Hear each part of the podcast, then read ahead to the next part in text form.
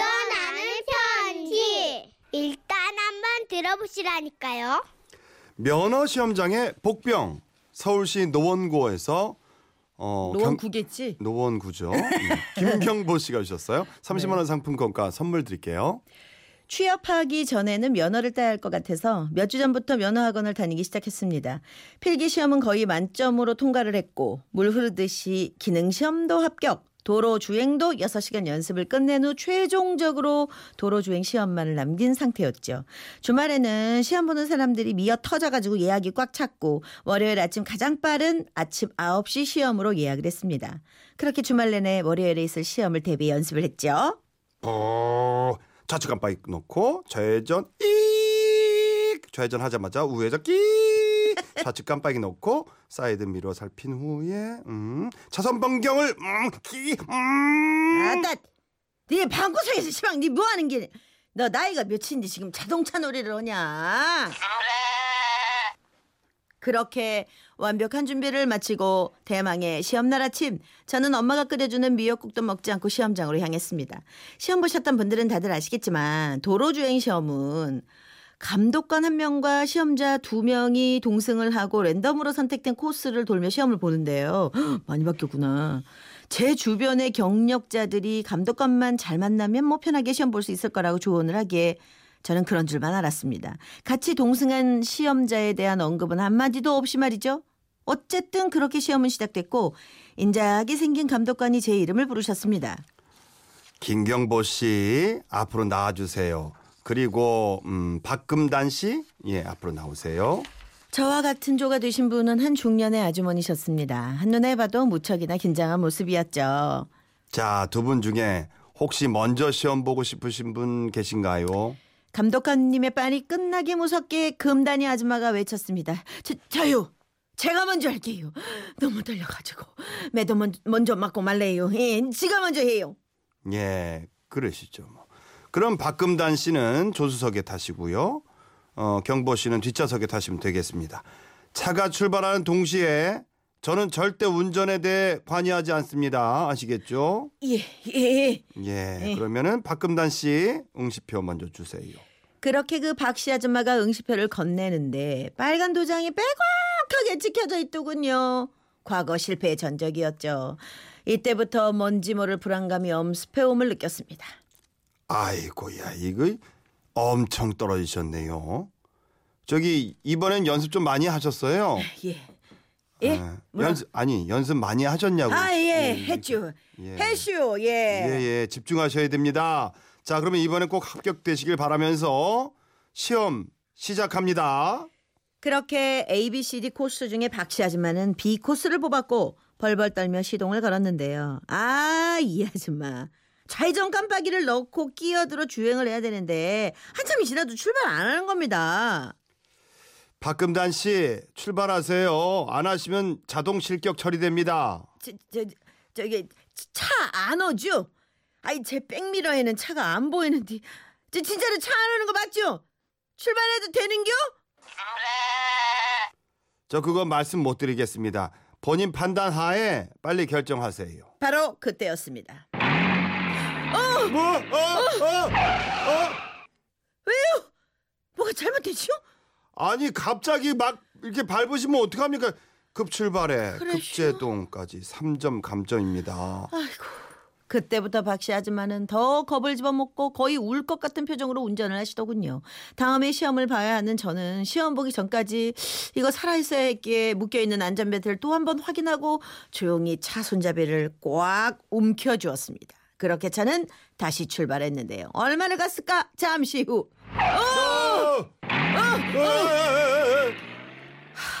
그런데 더 최악은 계속해서 끼, 붕!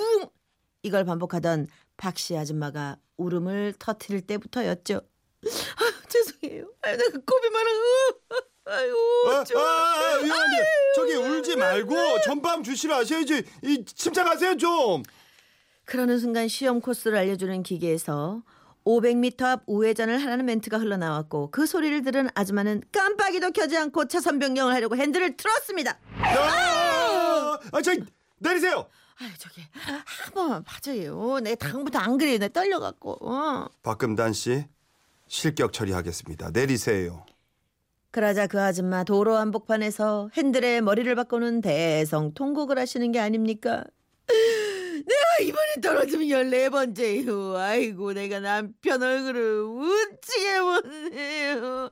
내가 꼭 부탁드리네요. 못 가요 나는. 아이고. 아니 저기 도로에서 이러시면 안 됩니다.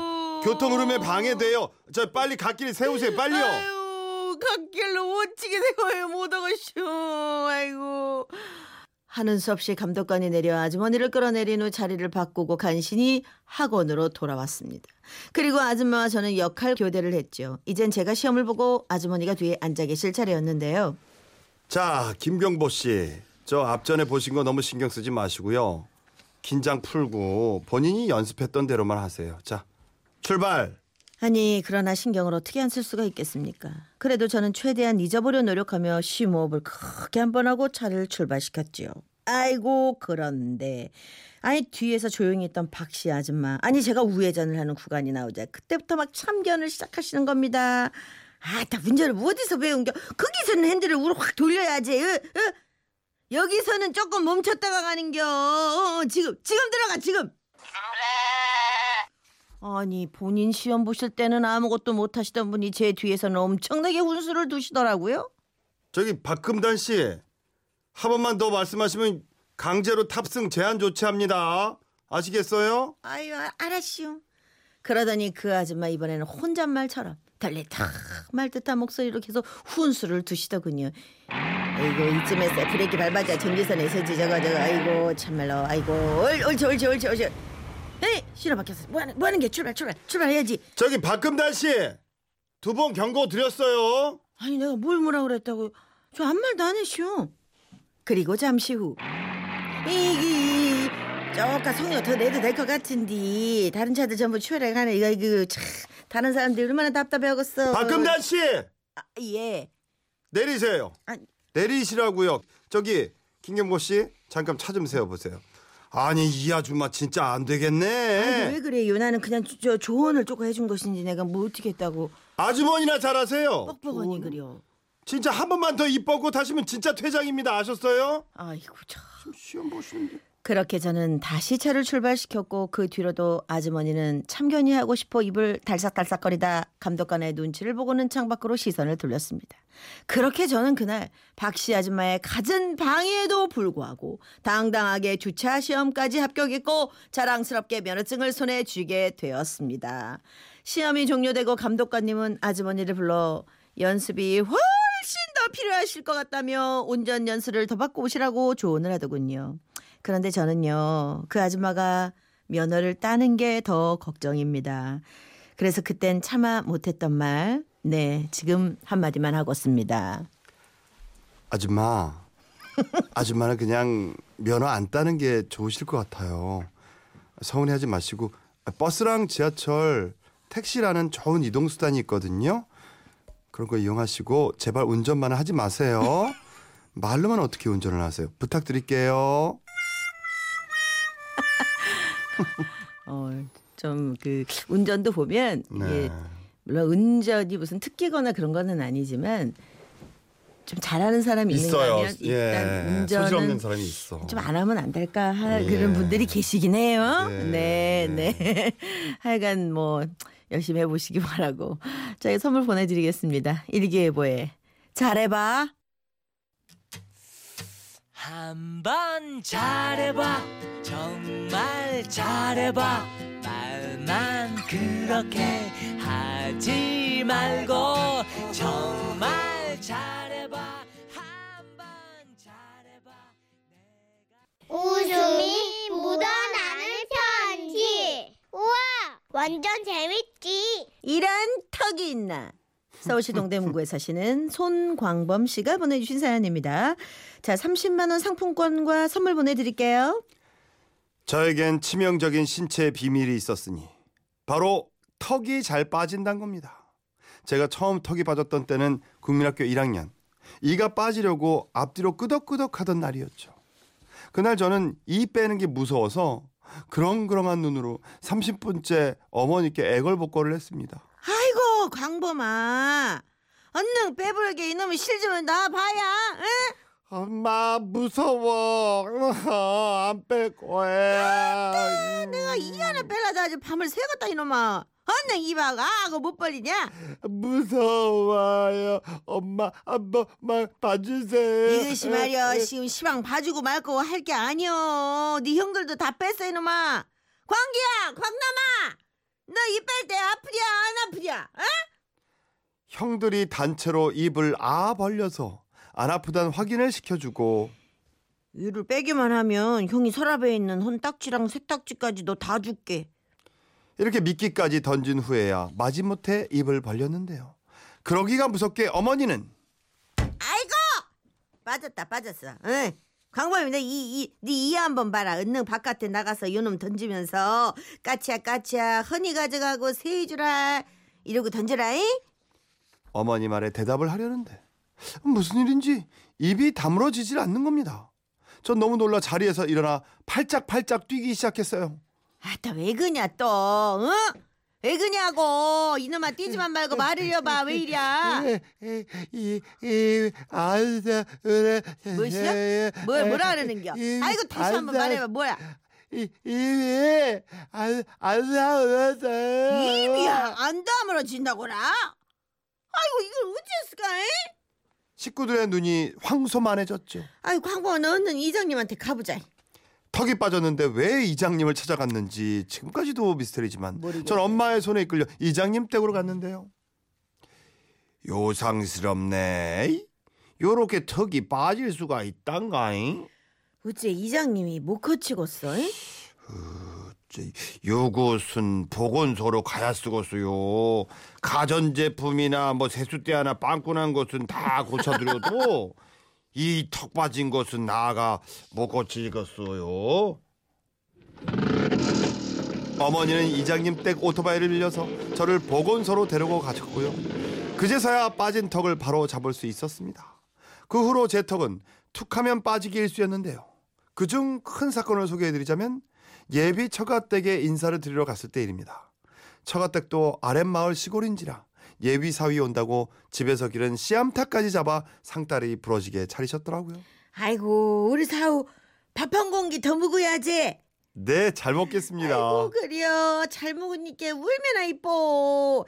이것은 말이여 다 쾌를 묻힌 건디 응, 우리 예비 사우는 이거 묵어봤는가? 응, 이거 묵어봤는지 모르겠는데 어떻게 칭하게 맞나 이거. 응. 아 어서. 아 응. 감사합니다 어머니. 아이 저 장모님 제가 먹을게요. 아이고 아허. 아우서 아이고 입을 좀 더 크게 벌려봐.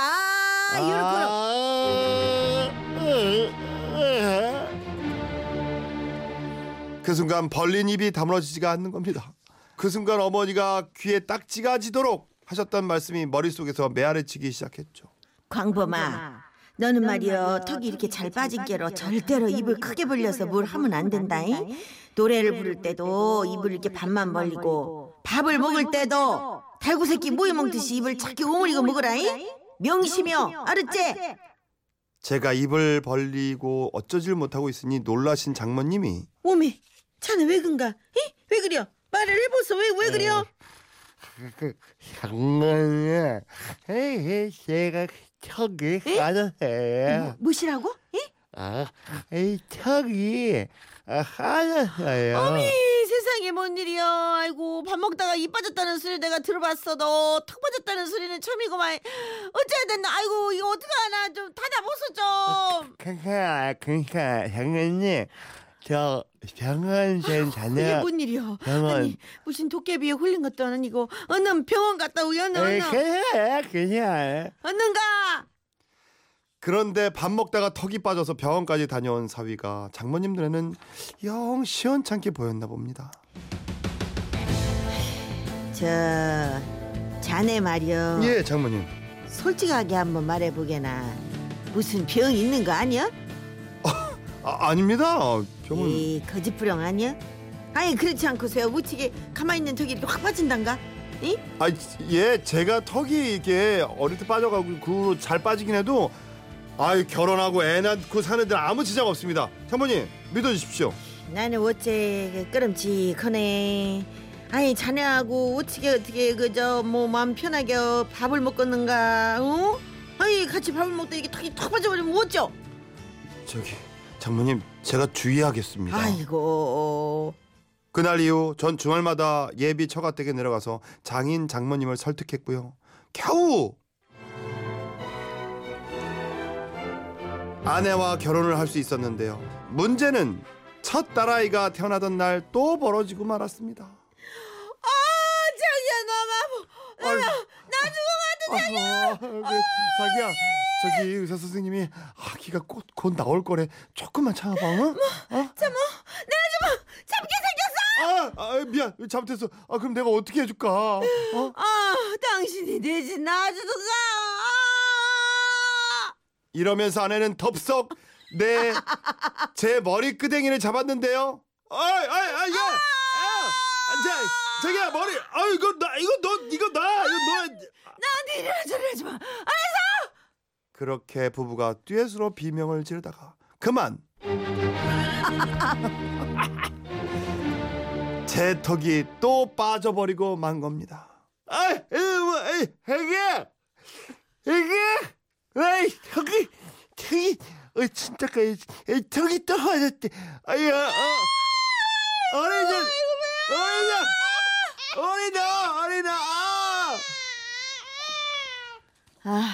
딸아이가 처음 마주한 아빠는 머리는 쥐어뜯겨서 까치심인데다가 턱이 빠져서 침을 뚝뚝 흘리는 처참한 모습이었죠. 저 탯줄 잘라주시죠. 여기 자르면 되나요? 예? 아예 여기 자르면 되냐고요. 여기 자를게요. 아내가 아이를 낳자마자 전 응급실로 가서 턱을 제자리로 맞췄는데요. 이 상황을 지켜본 장모님이 아이고 인자는 결혼을 물릴 수도 없고 어쩌면 좋다냐. 어? 이렇게 걱정이 구말리셨죠. 그런데 이제 괜찮아요. 이제 결혼한 지 10년쯤 되니까 우리 장모님 사위 턱 빠지는 것쯤은 놀라지도 않으십니다. 뭐였지요? 아이때 턱이 또 빠진겨? 예. 툭 쳐봐 들어갈 것이요. 예? 쳐봐. 예. 예. 이런 장모님께 전국 방송을 통해 한마디 하고 싶어요. 턱 빠지는 저를 사위로 받아주셔서 정말 감사합니다. 이번 주말에 김장 도와드리러 내려갈게요. 그날 겉절이는 한 입에 쏙 들어가게 쪼매나게 말아주세요. 이게 한번 빠지니까 이제 습관적으로 빠지는 모양이네요. 턱 빠진 거 겁날 것 같아. 나 너무 무서울 것 같아. 근데 그 턱 빠지 또 팔 빠지신 분들도 이렇게 잘 집어넣으시더라고요. 차태발 맨날 옛날에 이게 빠져가지고 네. 내 앞에서도 적 끼더라고요. 그러니까 그게 그렇게 된대요. 신기하더라고. 신기하네. 네. 예. 김현철 씨가 또 그런데요. 김현철 씨도 그래요? 자기가 낀대요. 신기하다. 그게 습관성 탈골이야 이게. 습관성. 능력들을 대단하게 갖고들이 있어요. 그래가지고 무슨 벽 이런 데다가 팔이 덜렁덜렁 하는데 괜찮아 그랬더니 툭 치니까. 좀 이따 쉬는 시간에 김현철 씨 오라서 한번 빼보라 그래야지. 빼봤다 한번 끼워보라고. 재밌겠다.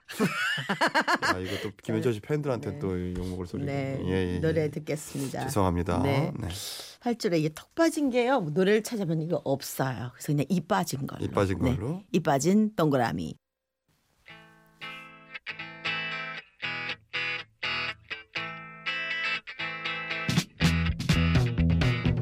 한 조각을 잃어버려